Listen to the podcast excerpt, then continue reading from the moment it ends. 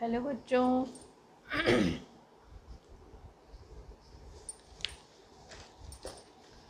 हमने सुबह ईदगाह कहानी पढ़ी थी। उसके कुछ क्वेश्चंस आपको एक्सप्लेन कर रही हूँ।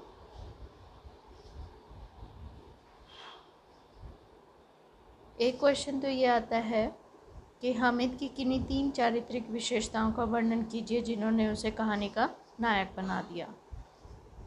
या हामिद का, हामिद के चरित्र का चित्रण कीजिए। ईदगाह कहानी में हामिद की एक हामिद ही एकमात्र ऐसा पात्र है जो पाठकों को सबसे अधिक प्रभावित करता है। उसके जिन गुणों ने उसे कहानी का नायक बना दिया है, वो इस प्रकार है। पहला है, हामिद एक तर्कशील बालक है। वह अपने तर्कों से अपने साथियों को पराजित कर देता है। दूसरा हामिद एक समझदार बालक है। वह व्यर्थ की चीज़ें नहीं खरीदता और स्वयं एक नियंत्रण स्वयं पर अपना नियंत्रण रखता है। हालाँकि जब और बच्चे भी आ, मिठाई या और खिलौने खरीद रहे थे तो हामिद ने उन चीज़ों को नहीं खरीदा और सबसे उपयोगी चीज़ खरीदी। तीसरा पॉइंट है, हामिद दादी के प्रति अधिक अत्यधिक संवेदनशील है, तभी तो वह मेले में अपने लिए कुछ नहीं खरीद कर अपनी दादी के लिए चिमटा खरीद कर आता है, क्योंकि उसको पता है कि उसकी दादी जब रोटियाँ सेकती है तो उसके हाथ जल जाते हैं।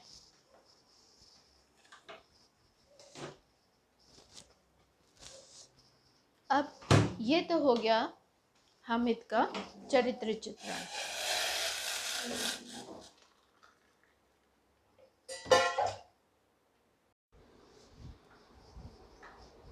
अगला क्वेश्चन आता है, हामिद ने चिमटे की उपयोगिता सिद्ध करने के लिए क्या क्या तर्क दिए?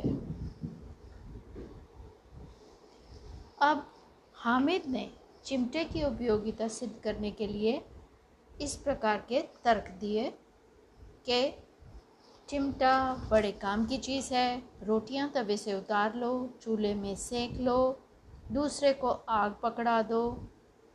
दूसरा बताया उसने कि खिलौने तो थोड़ी ही देर में टूट फूट जाते हैं, जबकि चिमटे को कुछ भी नहीं होता, उसका कुछ नहीं बिगड़ता। तीसरा, चिमटे को देखकर अम्मा खुश हो जाएगी। और वो उसे दुआएँ देगी। चौथा बताया, चिमटा एक खिलौना भी है, इसे कंधे पर रखो तो बंदूक हो जाती है। हाथ में ले लो तो फ़कीरों का चिमटा। इससे मंजीरे का काम भी लिया जा सकता है। फिर पांचवा पॉइंट बताया उसने कि चिमटे का कोई बाल भी बांका नहीं कर सकता। चिमटा खिलौनों का बादशाह है। रुस्तम हिंद साबित हुआ।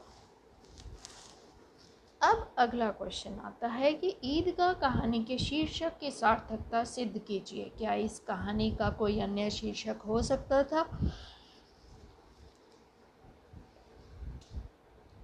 ईदगाह कहानी का शीर्षक सर्वथा उचित है। इस कहानी की प्रमुख घटनाएँ ईदगाह स्थल के इर्द गिर्द घटित होती हैं। ईदगाह कहानी का केंद्र स्थल है। केंद्र स्थल मतलब जहाँ जिस कहा, जिस जगह के इर्द गिर्द पूरी कहानी घूमती रहती है, वो केंद्र स्थल है। कहानी के प्रारंभ में वहीं जाने की तैयारियाँ होती दिखाई गई हैं। ईदगाह पर ही नमाज़ पढ़ी जाती है। वहीं एकता व भ्रातृत्व का दृश्य दिखाई देता है। भ्रातृत्व मतलब भाईचारे का। वहीं मेला लगता है, जहाँ ईद की चहल पहल है। यह शीर्षक कहानी के प्रमुख स्थल के आधार पर है, अतः पूर्णतः उचित और सार्थक है। अन्य शीर्षक हो सकते हैं, हामिद का चिमटा या ईद का उपहार। हेलो बच्चों।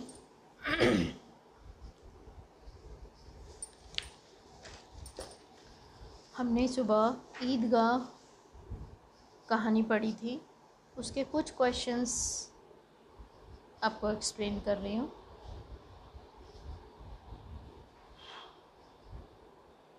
एक क्वेश्चन तो ये आता है कि हामिद की किन्हीं तीन चारित्रिक विशेषताओं का वर्णन कीजिए जिन्होंने उसे कहानी का नायक बना दिया। या हामिद का हामिद के चरित्र का चित्रण कीजिए। ईदगाह कहानी में हामिद की एक हामिद ही एकमात्र ऐसा पात्र है जो पाठकों को सबसे अधिक प्रभावित करता है। उसके जिन गुणों ने उसे कहानी का नायक बना दिया है, वो इस प्रकार है। पहला है, हामिद एक तर्कशील बालक है। वह अपने तर्कों से अपने साथियों को पराजित कर देता है। दूसरा, हामिद एक समझदार बालक है। वह व्यर्थ की चीज़ें नहीं खरीदता और स्वयं एक नियंत्रण स्वयं पर अपना नियंत्रण रखता है। हालाँकि जब और बच्चे भी आ, मिठाई या और खिलौने खरीद रहे थे तो हामिद ने उन चीज़ों को नहीं खरीदा और सबसे उपयोगी चीज़ खरीदी। तीसरा पॉइंट है, हामिद दादी के प्रति अधिक अत्यधिक संवेदनशील है, तभी तो वह मेले में अपने लिए कुछ नहीं खरीद कर अपनी दादी के लिए चिमटा खरीद कर आता है, क्योंकि उसको पता है कि उसकी दादी जब रोटियाँ सेकती है तो उसके हाथ जल जाते हैं।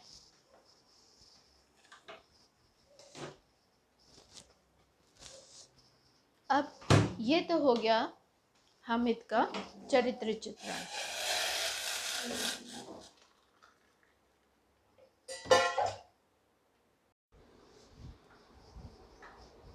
अगला क्वेश्चन आता है हामिद ने चिमटे की उपयोगिता सिद्ध करने के लिए क्या क्या तर्क दिए?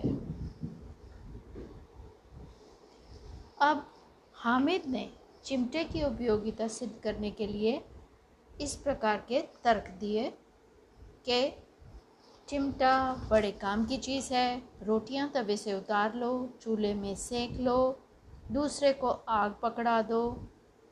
दूसरा बताया उसने कि खिलौने तो थोड़ी ही देर में टूट फूट जाते हैं, जबकि चिमटे को कुछ भी नहीं होता। उसका कुछ नहीं बिगड़ता। तीसरा, चिमटे को देखकर अम्मा खुश हो जाएगी और वो उसे दुआएँ देगी। चौथा बताया, चिमटा एक खिलौना भी है, इसे कंधे पर रखो तो बंदूक हो जाती है। हाथ में ले लो तो फ़कीरों का चिमटा। इससे मंजीरे का काम भी लिया जा सकता है। फिर पांचवा पॉइंट बताया उसने कि चिमटे का कोई बाल भी बांका नहीं कर सकता। चिमटा खिलौनों का बादशाह है। रुस्त में हिंद साबित हुआ। अगला क्वेश्चन आता है कि ईदगाह कहानी के शीर्षक की सार्थकता सिद्ध कीजिए। क्या इस कहानी का कोई अन्य शीर्षक हो सकता था? ईदगाह कहानी का शीर्षक सर्वथा उचित है। इस कहानी की प्रमुख घटनाएँ ईदगाह स्थल के इर्द गिर्द घटित होती हैं। ईदगाह कहानी का केंद्र स्थल है। केंद्र स्थल मतलब जहाँ जिस कहा, जिस जगह के इर्द गिर्द पूरी कहानी घूमती रहती है, वो केंद्र स्थल है। कहानी के प्रारंभ में वहीं जाने की तैयारियाँ होती दिखाई गई हैं।